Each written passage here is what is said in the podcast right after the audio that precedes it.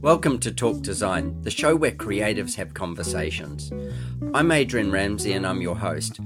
Having lived a life of design myself, I wanted to share with you the creatives that inspire me and in turn may inspire you. Thank you for listening. I hope you enjoy.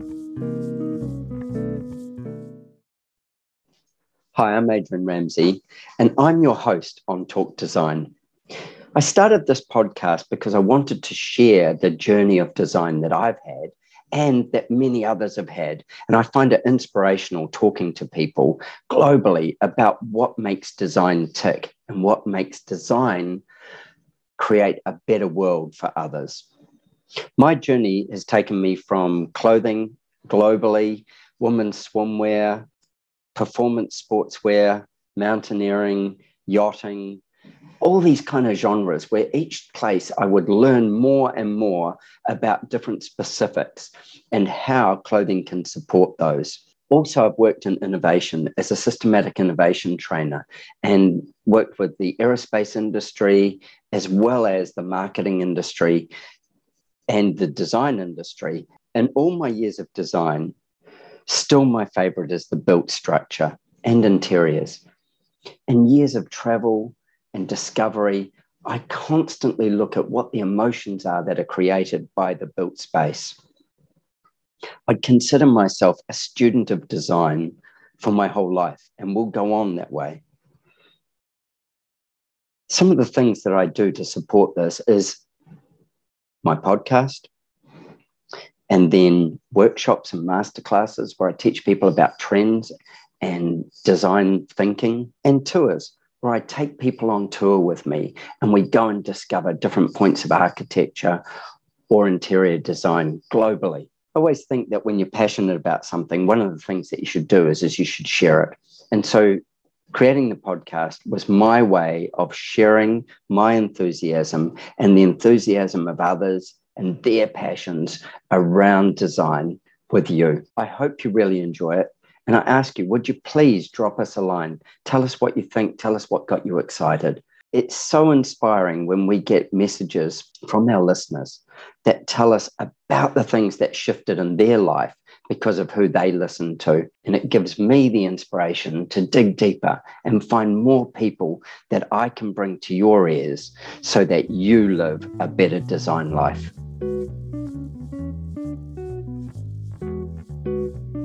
My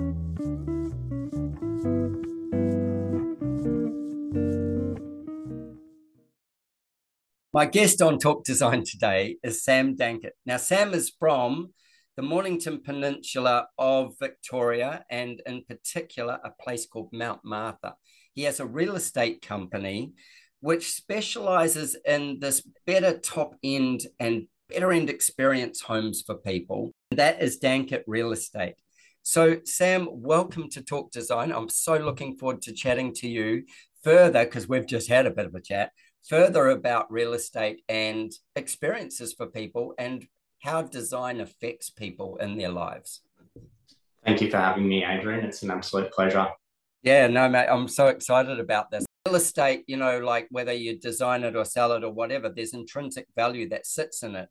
And it's really important to look at that, even if you're not, I say to clients often, even if you're not doing this for an investment opportunity as such, then what you're doing is is how you're adding value a to your life. So you might not be looking for a return on dollars spent and all the rest because you might be holding it so long, or you might be building a legacy property that you're going to tie up and keep in the family for generations. With that, it's actually about how real estate returns value to you as a human being and how it supports your life and makes your life a better thing not just in the financial sense, but in the living sense. And we all know it's a good investment. So that, that's a given.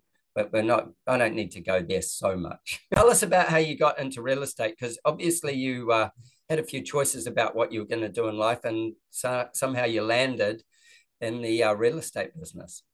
Yeah, absolutely. It was just um, a case of stars aligning for me. I'd attended boarding school and um, yeah, I had very average grades at school and I was a little bit lacking direction. mm-hmm. like I'd formed a really good network of friends and had vague ideas on what I wanted to do uh, upon leaving school. And I got accepted to do business management at Sunshine Coast University, but I didn't really have strong conviction to follow through with that. So um, my parents made it really clear to me that that was the end of the road in terms of their support. That, the, the, the financing was over. Yeah, yeah, account closed. So yep.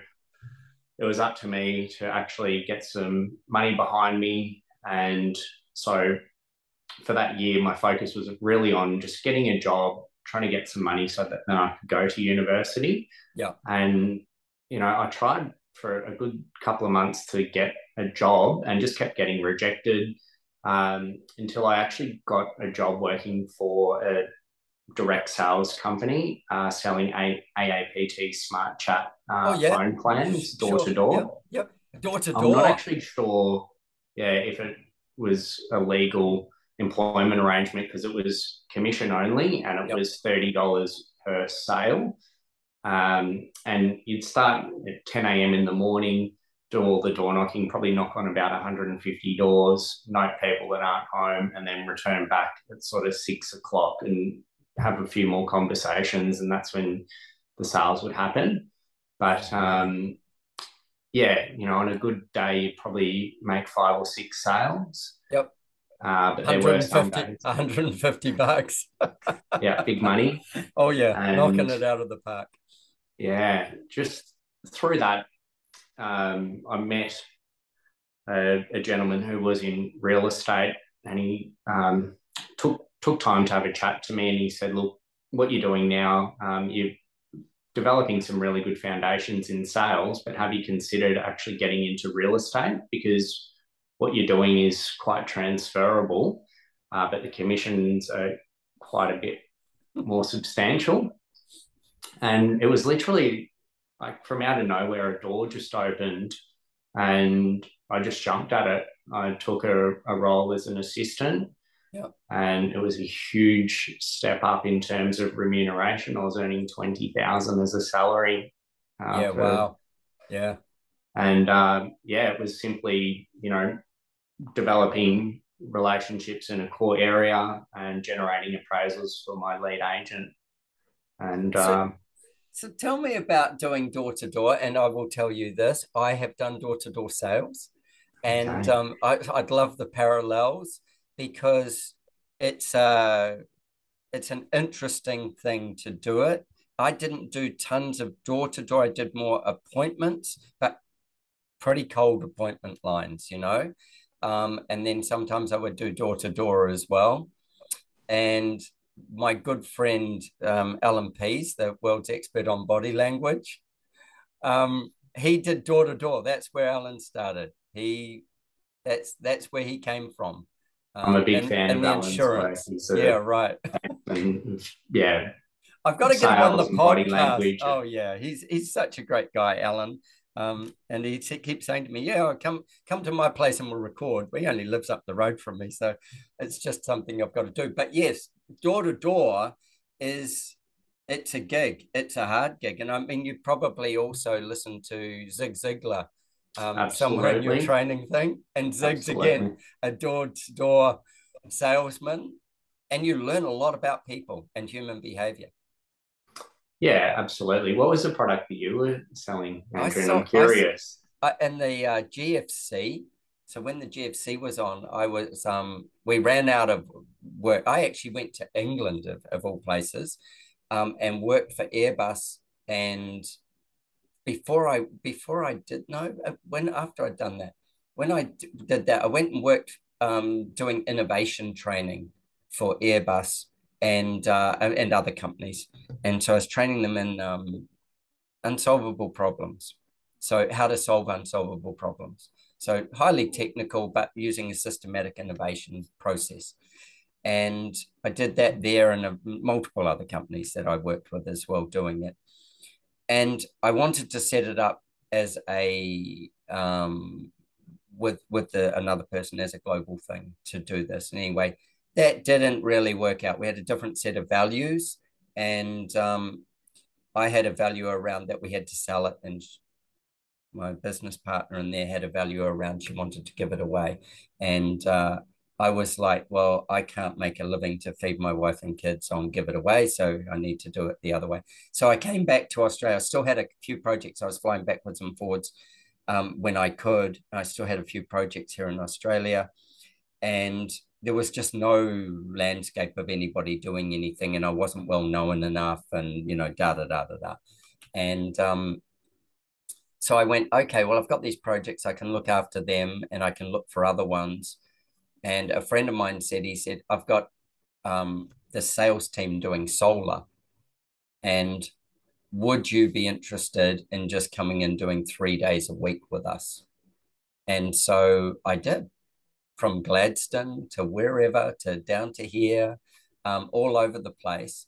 And uh, there was a group of about four of us that would go and we would go and just target an area. So I ended up doing sometimes five days or six days or seven days a week, but then I'd have time to do my other stuff on the side. Um, and yeah, it was a great learn, a great learn. And there was very little sales training. Uh, mm. But years before that, I had been involved in um, in Amway, like years and years before. I'd been a friend of mine had we'd met this a friend of mine I bumped into him at a seminar, which was a Wayne Dyer seminar, and um, I'd gone along to see Wayne Dyer, and here's this guy, and he's there, and like he'd been a I'd met him overseas years before. He was there, and chat, chat, chat. And he said, Yeah, no, I'm, I'm, I'm an Amway distributor now. And I'm like, Oh, what's that? And he told me, and he says, Would you join me in it? And I'm like, Oh, yeah, let's have a look. And so I kind of worked my way up to what they call a direct level in, in Amway. And then I went, You know what? As much as uh, it's a sales role and all the rest, I wanted to use my design skills far more than that. And I was designing as well. So I was designing women's swimwear in those days. And so anyway, I the sales training I really got was from Amway. And you know, people will often say it's the greatest training in the world.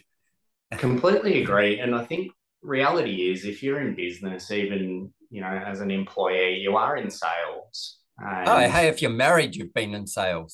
100%. exactly. So, yeah. you know, in that role, it was a matter of, you know, facing that and being, you know, really honing a craft and being really good at developing rapport quickly, um, earning people's trust. And yeah, early days for me, my survival depended on it. I had to pay the rent. And yeah, fortunately, that set a really good foundation for me to segue into real estate. Yeah. And build, you know, a really good network, um, some incredible relationships. Um, some of my best listings have actually come from just knocking on people's doors. I work in a space where um, real estate agents have a million different things coming at them, and you know a lot of the prospecting is just whatever's automated. You know, yes. sending out yes. letterbox flyers, getting telemarketers to call.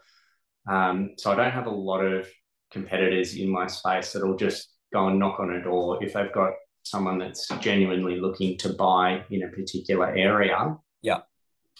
Um, but you are used to knocking on a door. no, so I've got no yeah. issues with just yeah, introducing just... myself and seeing if the owner of the property is open to selling off market. And I've had some incredible results just by being that little bit more proactive. And also um, having the rapport skills and the genuineness, the you know the authenticity. Um, and I think you know, people can read that. Oh, pretty, they sense it.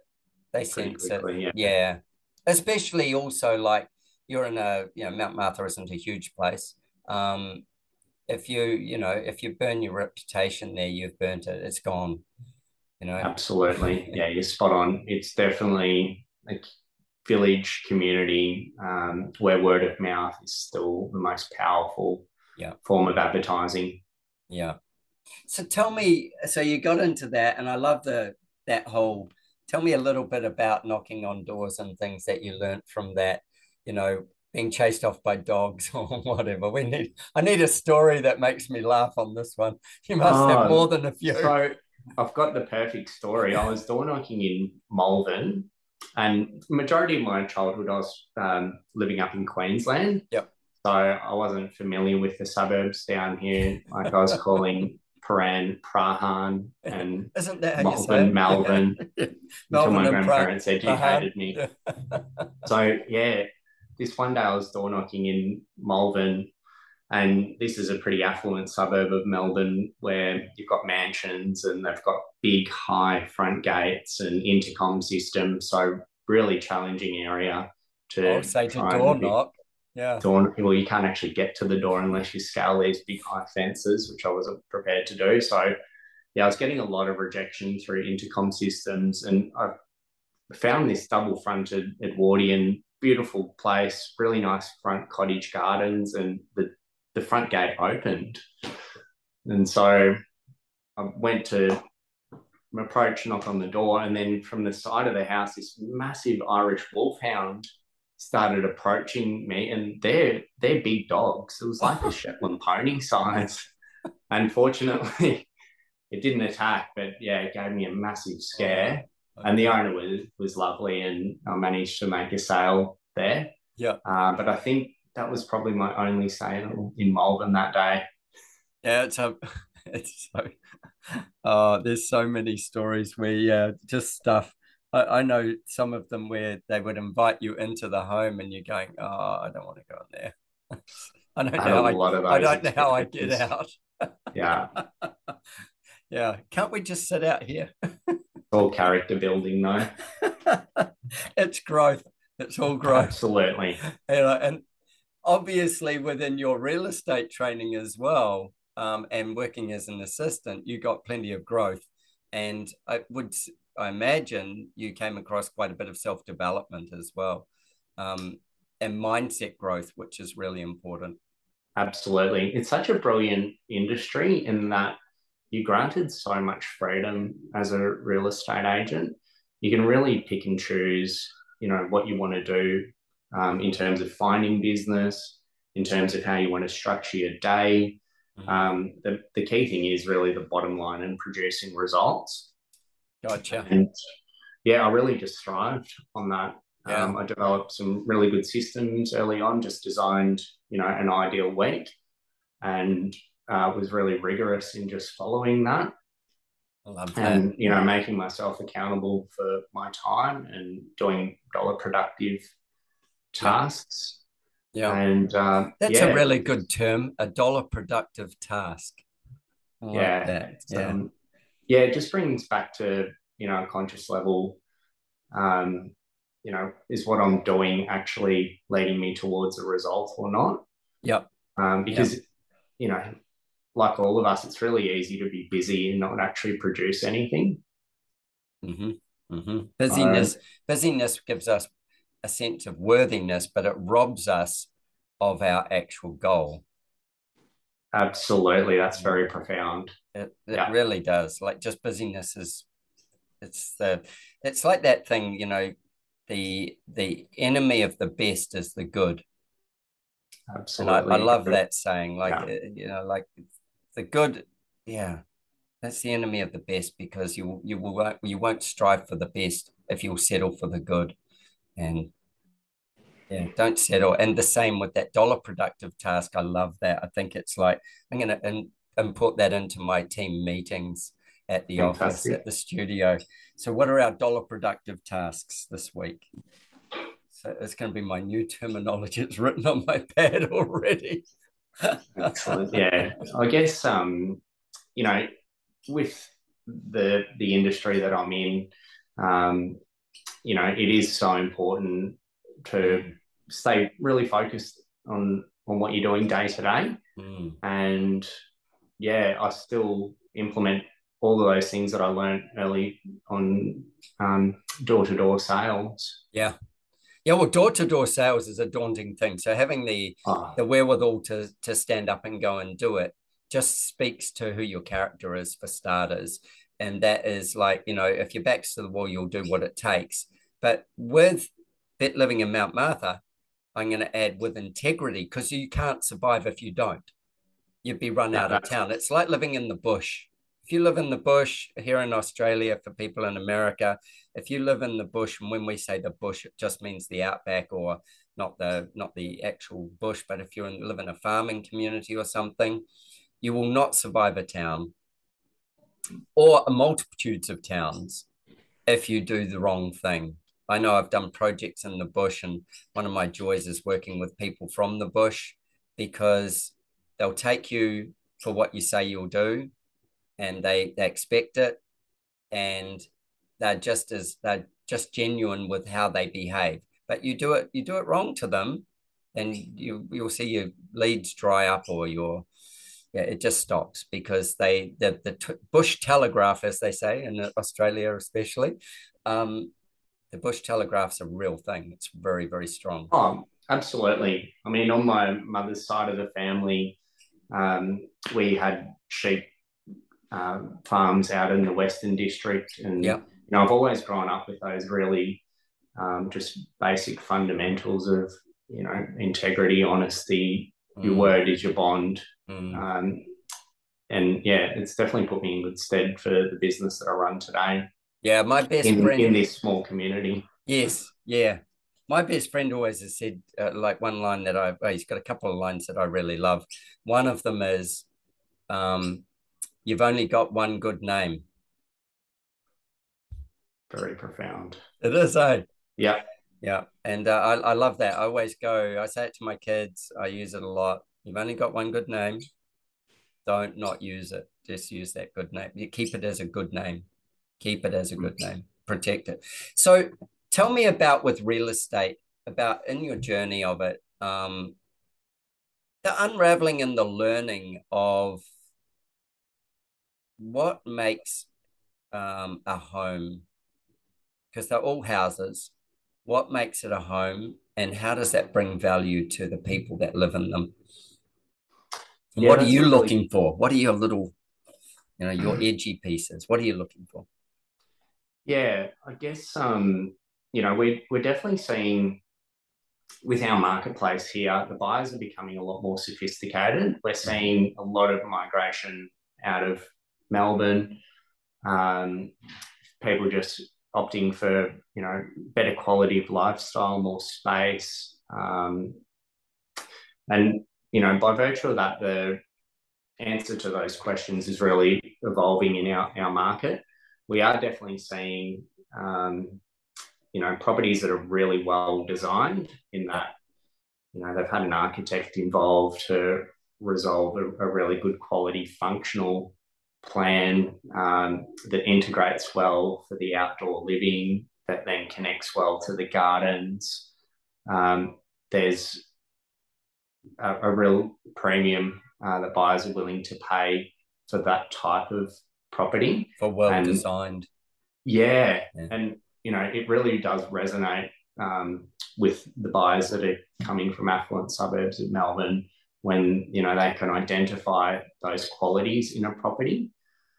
Um, and then, yeah, I, I guess, you know, the, the feeling um, does become quite tangible when you've got all those elements and you can see in the reaction with buyers um, when they go through a property like that just how they respond and you know the time they've spent taking it all in um, it definitely measure it, it definitely makes a big difference in in the sale outcome mm. i i think that um you know, the, the, I'll, say woman's intuition without wanting to sound sexist or anything with it, but woman's intuition, and often they are have a different level of intu- intuition than men.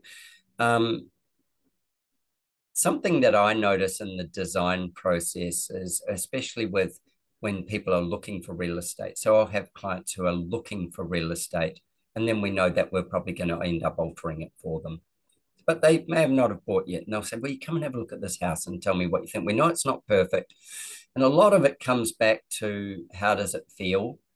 And I kind of believe in embodied energy with, you know, like how how places are. That's that's me. I go, but you'll get a woman who walks into a home and she mm, there's just nothing, something isn't right. And it could be grand, it could be beautifully finished, it could be whatever, but there'll be something that doesn't feel right. Men, you'll get it as well, but less likely maybe to verbalize it. and I think that it's a really interesting thing. And maybe you see this, I don't know, but whether you end up with multiple, you know, where, where you find a house that doesn't have a great energy, um, and then it sits on the market because of that. It, yeah. And, and and lots of people feel the same thing. Definitely. And we're actually seeing, you know, that uh, play out in some cultural um, sectors that are coming to Mount Martha now. Like we're getting a lot of um, the Chinese community coming down here. Yeah. And they bring their feng shui masters, and it's really yeah. fascinating to actually delve into the um, principles that you know cre- create energy in a in a space. Uh-huh. Mm. Um, yeah, for some buyers it's just intuitive, and then um, for others, you know, they um, do need that expert guidance to actually yes um, inform them. Yes, and I always think that most things can be fixed as well with that, and so often you know, if a place doesn't have the right energy, it was, you know, sometimes people end up with it by default or because it's the only choice they can they make and they don't realize it at the time you know the excitement of the buy or the excitement or the pressure of looking and trying to fulfill something and then it's like you know something doesn't feel right about this but what can we do that would make it feel right and mm. um yeah i find that's a, a really interesting we, we love the environment, but we're not so the, the house doesn't feel right, you know, would be a conversation that we get. And then it's like, so what can we do to it that will improve how it feels? And um, it's like, well, yeah, is it not function? Is it not what? But it's an emotional thing that you're solving, not necessarily a physical thing. You will solve it by doing something physically, but it's an emotional thing as well. And you must yeah, see all levels of emotions. yeah, yeah we're definitely seeing that kind of buyer behavior in our marketplace because um, it's not like it, it is becoming an aspirational area mm-hmm. um, where people, you know, they're moving down here, being attracted by the lifestyle. We've got incredible beaches. We've got, you know, the entire Mornington Peninsula on our doorstep with 66 wineries, world class golf courses. So these people are, are coming here um, being attracted by all of those things, and they are really aspirational. Yes, they are really. They're not looking to, to just sit around. No, they want no. to live. They want to live. Uh, yeah, exactly. So they're engaging, you know, professionals like yourself yeah. to really elevate their living experience, um, and you know, contributing to the overall quality of their experience of life. Yeah, yeah, I think that's a big thing. Um, you know, we we talked just briefly before the show, and we, we were saying about how, um, you know, you're with with a house, you're creating more than shelter as such, and you know, like we were saying with, um, say, an Airbnb, you're creating an experience, and people are looking for their houses. I find today to deliver an experience over and above functionality and I wanted to talk to you about, and especially from an area like that. And I know that you've just worked with um, Kate Walker, who's on the podcast, and she created Biscayne, which has this amazing um, experience of living. And what that kind of style, as opposed to it, so as an immersing them into an experience and we we do it with Airbnbs, you know, like we go to something that's really funky and cool or different, you know, it's got a Miami vibe, say, or it's got whatever because we want an experience. Um, and we do it with hotels like the Four Seasons and places like that where they give these experiences. And then the boutique hotel industry's done the same, the craft beer industry's done the same. Um, tell me about it with houses and how you mm-hmm. see that evolving and what it does for people. Yeah, well, I'll just touch on, yeah, Kate is an amazing client, and that was just a dream listing to be involved in.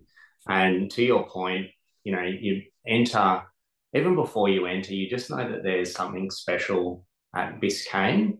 And that experience of actually being there and walking through the property, it literally was like being transported to a Floridian hotel, luxury hotel, you know, just the atmosphere, the gardens, the architecture, the furnishings, just all the of level the, of detail.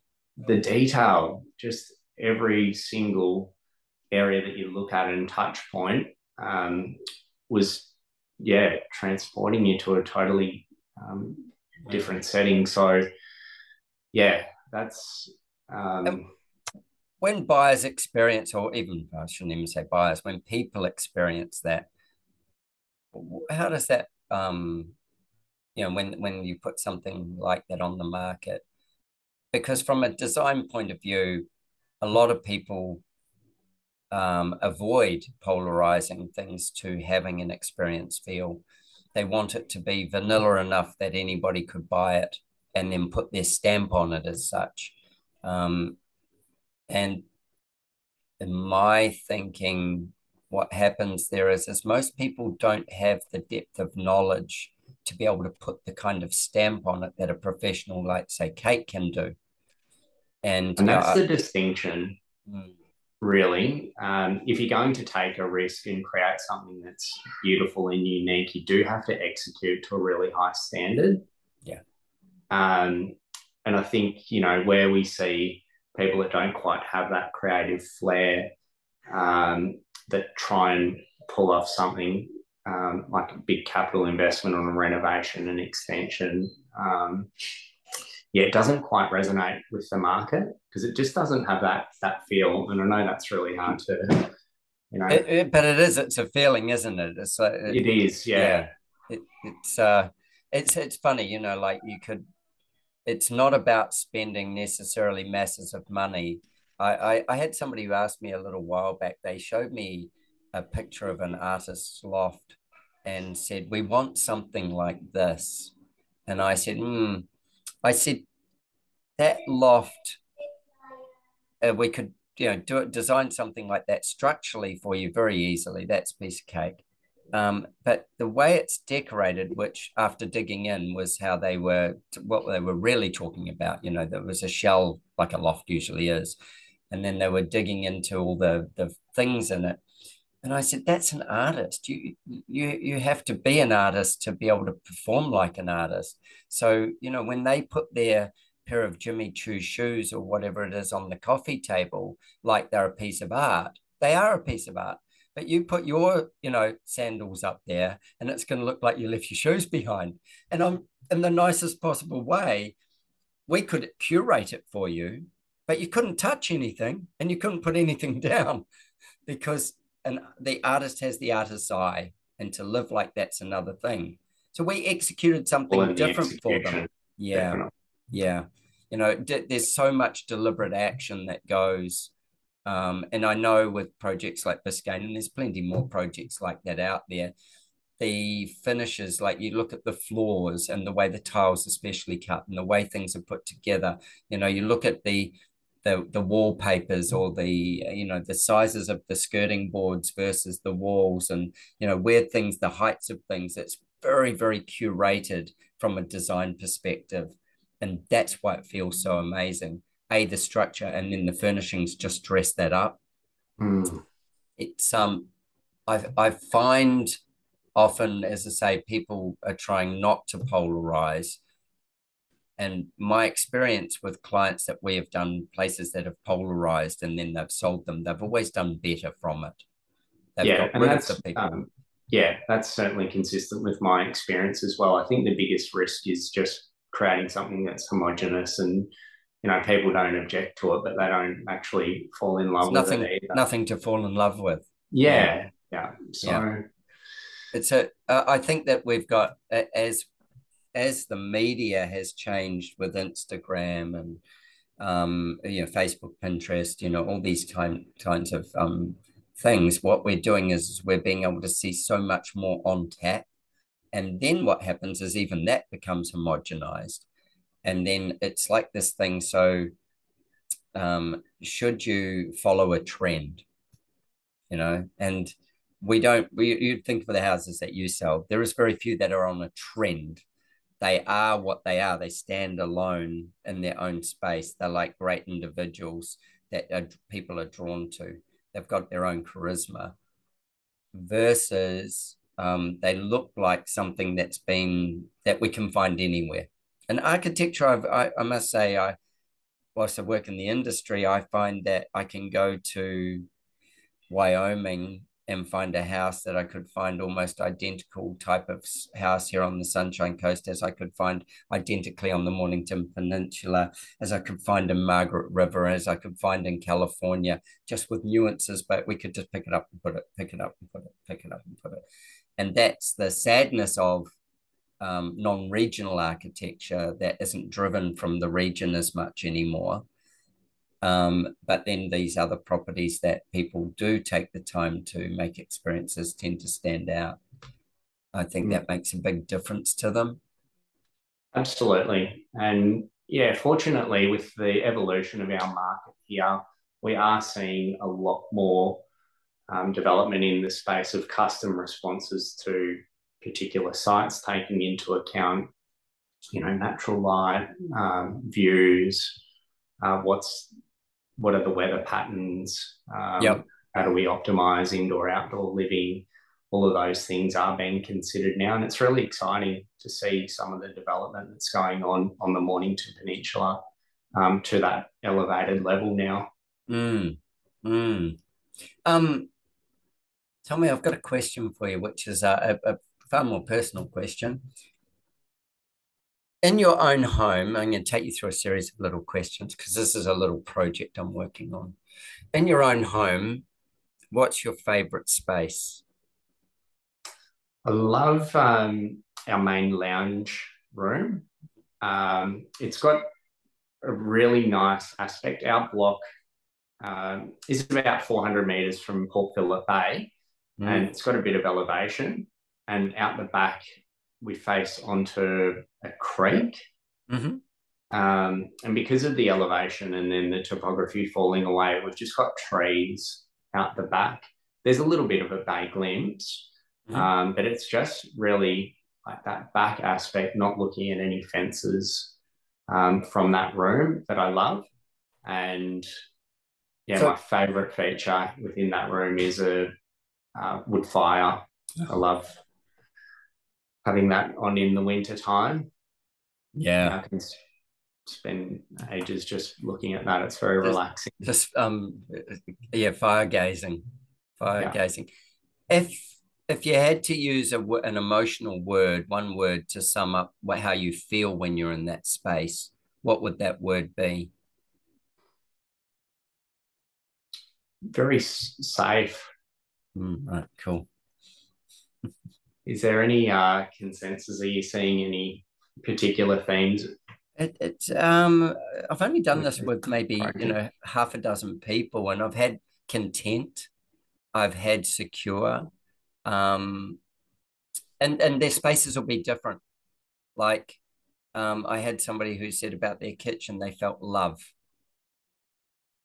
and that was mm. because um, delving into more into them was because they for them, they love to cook to feed others, and it made them feel like they were abundant and giving, and so that that was love to them. Yeah, and so I'm I'm delving into this side of um, what's the emotion that a space brings up for somebody, and so like in yours, where you just said to me, your main lounge, but what you described was was the elevation the trees so that you it took out the the fact that you were living amongst others, the fact that you had the creek and the bay view, yes, but wasn't the key thing. It gave you a long view, which possibly there'd be an emotion attached to that long view. If is there one that you can think of? Not really. No. no. Um, and then um, the fact that you can make it cozy um, makes it feel safe all of that makes it feel safe. You, you're disconnected from anything else to some degree. I find um, the fire gazing part really interesting because most people would do that, and men possibly more than women. Um, it, it's just in our DNA more. Um, going by Dr. Allan Pease there. Um, but that fire gazing part is it's almost meditative. You know, it's it's almost like a meditation, even though it's not deliberate in that sense. You mm. you get to drift with it, and then that gives you space, and then that space obviously feels safe in that in that space. You know, there's no judgment. There's no. It's just you relaxing. Um, and you could have said relaxing, but safe is a different thing there. You know. Yeah. Because you are relaxed there, but because you said that as well, but then the one word was safe. So that's where it really interests me, you know. And yeah, that's my little sanctuary there. Yeah, exactly. And I'm sure if your wife was here, I could say the same to her, and she'd either have a different place and a different space, you know, and what that means to her. Um, and it might be the same, but it might have a different feeling to her. Mm. Um, yeah. Definitely. And it's interesting, um, you're referring to, you know, fire gazing as a um, male driven yeah. um, attraction. You, you, can definitely feel it in you. prefrontal cortex but that was the biggest sales pitch i had to do when building our house was convincing my wife that we need a, a fire yep. in yep. in the home so yeah yes. i got the win there fortunately yeah absolutely and i bet that she loves the win as well yeah you know, definitely she now would, appreciates it it would be seen as an expense at one point and then all of a sudden you realize what it delivers to your life. Um, absolutely. yeah.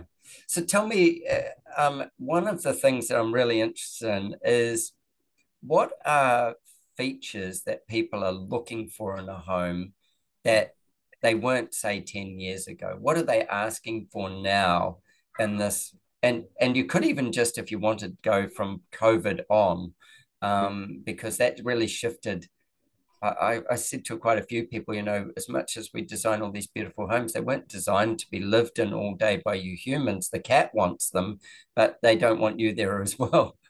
But what are, what are some of those things? Because they are transient places often. We keep coming back, but yeah. we go, we come back, we go, we come back, we go.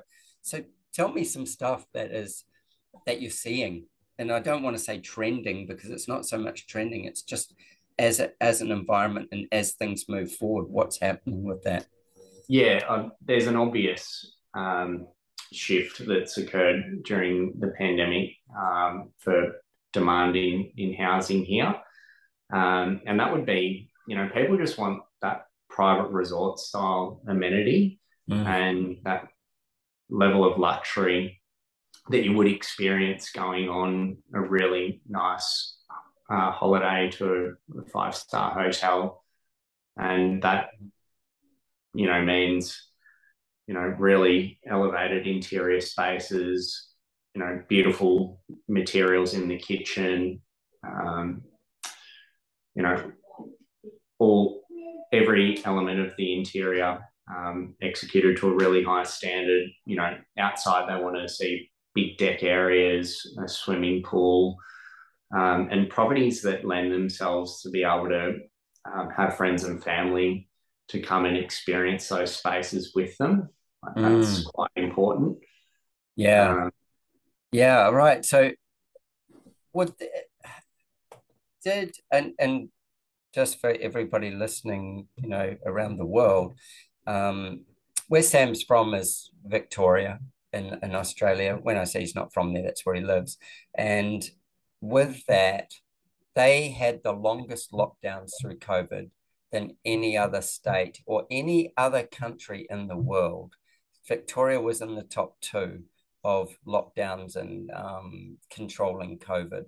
So people there experienced an awful lot of, I suppose, um, I want to say being locked up, of being restricted and controlled. And so the response that you're saying is, is that you know, in their homes, they went, we're, we're stuck here, so we're, we're not stuck here. We're here, so let's make it more of a resort. Absolutely. And, and yeah, we were stuck in our houses. We're allowed out for an hour mm-hmm. a day during the only for about 300 days. no, yeah. It was a long time. It wasn't 300, but it was a long, I think it was 200 and something, wasn't it? It, it was, was. So, yeah. yeah. Yeah. It was um, definitely a inflection point as a collective. And yeah, the result of that has really been, you know, people have valued their home and their sanctuaries a, a whole lot more. Mm. Um, we've seen that with a massive construction boom here in Melbourne. Oh, globally, and, globally in yeah. first world countries. Yeah. Yeah. yeah. It's a um, pretty common um, response, interestingly, because globally, like whether it's America or England or wherever, the same response has happened. Um, mm. And we're very fortunate here in Australia that the outdoors is just, you know, straight out the back door more cases than not. Um, there's plenty of outdoor opportunity. But when you were describing your being in your lounge and looking out across the lawn and stuff like that, I go, so that connection to nature was right with you. Um, and and that varies, you know, if you're obviously an apartment dweller or something, that varies. Um, but in the case of this, that again gave you a sense of connection and safety. And that's what people coming to your area are looking for. Absolutely. And I mean, anecdotally, you know, during those stages of being locked down, but then you know restrictions easing slightly, so people could actually come and look at houses. We were having some really, you know, deep discussions with buyers that were in you know one bedroom apartments in the city without a balcony, and you know, it was causing them depression and mm-hmm. mental illness issues, and you know, they were really just wanting to escape and you know not just exist, but you know, live a good mm. quality life. Mm. And um, yeah, fortunately for quite a few people that we dealt with at that time, that was just the fork in the road that made them choose to come and live down here. And I run into those people at the coffee shop. And, you know, it's so rewarding that, you know, they're happy, they're loving life down here. And it's been quite transformative. I think that's a great thing. And one of the other things that's great although we never really designed houses to be classrooms and offices for you know two two people working and you know trying to homeschool you know two or more children at a time um, again houses were inadequately thought of for that because we sent our kids out to school and maybe not in the country so much there might have been a bit more correspondence and stuff but then you would have been outside working on a farm or something not trying to run an office inside your house and run an office. Uh, you know, you, maybe your wife or your partner trying to run an office in there as well, um, yeah. and wrangle everything. I, I, mean, I certainly experienced it myself. Um, so I went to the office on my own. Um, great supportive husband here. Um, Are you going to be able to focus doing the work that you do? Well, everybody does, you know, and this was yeah. the thing. It, it's like, Absolutely. and I, I know I did quite a few articles throughout that time as well, just on um, what can you do if you're in an apartment to a biophilic design, so indoor planting and things like that.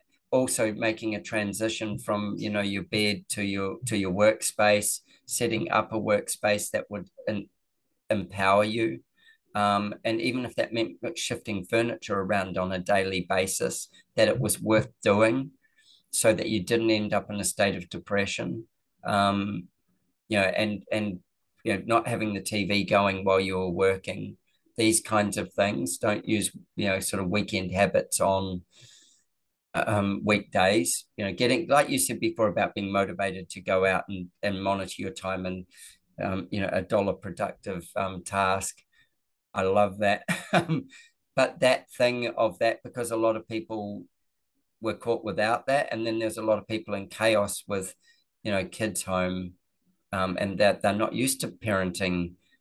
And the kids certainly aren't used to being parented 24 7 and also by both of you when you're in the house. Um, you know, there's, there's differences well, between. There was a pressure cooker period. and I definitely could have used those articles at the time, but I'll go back and revisit. oh, that was one of the things that I've noticed that's um, happened a lot more since uh, the pandemic is biophilic designers. It was, if you looked at trends, mm. we knew it was coming anyway because the the the strength of the mid-century modern trend, which you know we it's really from the 1930s on, but it did have a lot of organic nature to it and indoor planting and things like that. And there was a piece there where we lost a lot of that in our housing. And you you remember the old houses where you used not old old houses, but seventies houses and stuff, and you'd walk in and there'd be a staircase and there'd be a garden planted underneath it, you know, or a pool. Absolutely, yeah, yeah. My grandmother had about 150 plants in her yep. place. So exactly. Absolutely. And then with the studies, I think biophilic design really kicked off as a terminology in about 86 um, that it was discovered and it's gone from there. But they discovered, you know, that it created better cognitive responses. It certainly meant in classrooms, kids did better. Um, and then uh, these kinds of things are proven things about it. So when we were doing articles on it, I was saying, you know, these are things that are proven about your environment. And we saw a lot happen with people, um, our clients saying, yeah, well, you know, we weren't locked down, by the way, hardly at all. Like I went to the beach just about every day still. So we didn't experience it like you did. But my clients still were like all working from home where they used to go to offices. And they were like saying to me, So how can we make this better? What can we do? I'd say buy a better chair, you know, buy yourself something that you like sitting in all day. Put some things around you that are meaningful to you. Put a plant in here, you know, and um, those kinds of things and so now we're seeing, I'm seeing uh, people uh, having dedicated office spaces rather than it just being the spare room or a, they're saying, you know, this is the place that makes the the money that pays for everything in our life. So the Zoom room, yeah, yeah, we're definitely seeing demand for that we're, as well. We're seeing also like if there's a beautiful sea view or something like this, where that office will take in that view just like a main um, suite would, as well as a living room and stuff. They're saying, well, how come the office X? I'm going to be in there a fair bit of the day. Absolutely, high priority space. Mm. Particularly, as you say, you know, if you're sitting there earning the income to pay for the asset, then it makes sense to be inspired and do good quality work. Yeah, hundred percent. Because as as that returns to the asset. Mm. Hey, fascinating chat. Um, I really loved going through that piece where you came up with safe. Thank you. Uh, it, it, it was really cool because it was, I haven't asked as many men as I've asked women. And um, it's an interesting thing because of the analytics that you added to it so quickly, which I think is a male dominant trait as well. To absolutely, to, yeah. I felt like I should have been sitting back on Freud's oh, couch. On Freud's couch, yeah. Well, I did have one lady say to me, we haven't released the podcast yet. She said, "I feel I've just been to therapy." um, it does the, feel therapeutic. exactly. Well, it does because you go into a space, and then how do you make a house therapeutic? Is is really the bigger thing of that and how do you get your clients to connect with that and even you're in the selling mode the designing mode but how do you get that how do you create the emotional um, floor plan of that house for people and how will it deliver it back i think it's really important and then my favorite line is still the dollar productive task Thank just, you. You've given me a few gems, so there's one in return. Oh, I just love that. I uh, and also your journey of, you know, being being a salesperson, but knowing that to be a salesperson, you have to empathize and you have to uh, hold high integrity. And nobody nobody minds being sold to by somebody, even if they can see that it's a sale, when it comes with integrity and authenticity. Absolutely. And yeah, I think a big part of our craft is, you know, asking good questions, but then just being really willing to listen and focus on the answers. Mm-hmm. Um, yeah, that's definitely a big part of you know giving good guidance and providing good quality mm. advice. Yeah, what whilst it's about the sale, it's not. It's about the people and making sure that they're matched. Absolutely. That that's the that's the key to it. And if they aren't matched perfectly, knowing that they can that that can be adjusted or altered to make it match better for them. Mm. Absolutely. You must have a fascinating network. Yeah, it's um quite eclectic. I yeah. enjoy um, you know, chatting to people on the aeroplane. I recently flew up to Rockhampton and I just by pure coincidence sat next to Jason Day's older sister and struck up a good conversation with her about, you know, sport, golf. Yeah. Um, you know, I, I, just love meeting different people from different backgrounds and yeah, mm. forming those connections. Yeah. Um, but yeah, Mount Martha is such an inspiring place to work as well because of the people. Yeah. Um, I'll have to come know- and visit next time I'm in Melbourne. yes, please come I'd love down. to. Love to come down and just sure. mosey in on a few open homes. Yes, please. And I'm sure Kate would love to catch up as well. Yeah, exactly. That would be fun. We could drink Negronis somewhere. Kate, Count me in. I'm there. yeah, Kate, you better be listening. We're booking you in, baby. Mm-hmm. hey, Sam, that was fantastic, man. Thank you so much for your time and your insights. Really valuable. And for designers out there, I'm sure they'll take lots from it. If they've got, if you're listening and you've got questions and you'd like to know more about something, we're obviously going to put all Sam's details in there, but write into me. If you write into me and say, hey, we'd love to know more about this from Sam, we'll put you in touch with Sam and he can take you through his journey with what what's available in the area or how he can better support you in some way. And if there's things that you hated about it, tell us that too. We always want to know that uh, so that we don't do it twice. Um, so, Sam, thanks for making time, man. I really appreciate it. Thanks for having me, Adrian. Much appreciated. Cheers, buddy. Richard's Magic Arrows is brought to you by the Architect Marketing Institute. Clean, simple, sugar free magic arrows that hit the mark for fast results. Let's fire a magic arrow into this week's problem. Now, I know feed pressure is one of the biggest things facing designers. It doesn't matter what level you're at, there is no one golden bullet for it. Uh, if it was, it was probably select the right type of clients. But if you're in a situation where you're being pressured on fees, I'm going to give you a way of dealing with it. And it's by asking, say, three questions. And this is called takeaway selling. So this is where you kind of offer something up and then you take it away and see if they follow you. It's almost like imagine if you had some hot ch- chocolate cookies and you had a plate full of them. You put them in front of someone and then they went to reach out and then you, you pulled it away and you see if they get up and follow you. It's that type of thing. So this is called takeaway selling. So the first question you ask, you say, well, why don't you just leave the situation as it is? Why, why make the change? That's an unusual thing for a designer to say. Well, why not just leave it as it is? And see how they answer. And then you might say, why did you want to speak to me? Why did you not get someone else? And see if they follow you, see if they answer properly. And the third question would be, well, why not do it later? Now, by asking these negative questions, you're going to get a lot more information out of someone than by trying to convince them to do it. Because by pulling the plate of hot cookies away, they're either going to react or they're not. And if they do react and give you answers and explain why it's important, then what they're doing is telling you how important something is. Now, while these magic arrows are great for fast results, when you're ready to run better quality projects from clients who value great design and are prepared to pay great fees, I've got a special training just for you. Go to archmarketing.org forward slash talk design.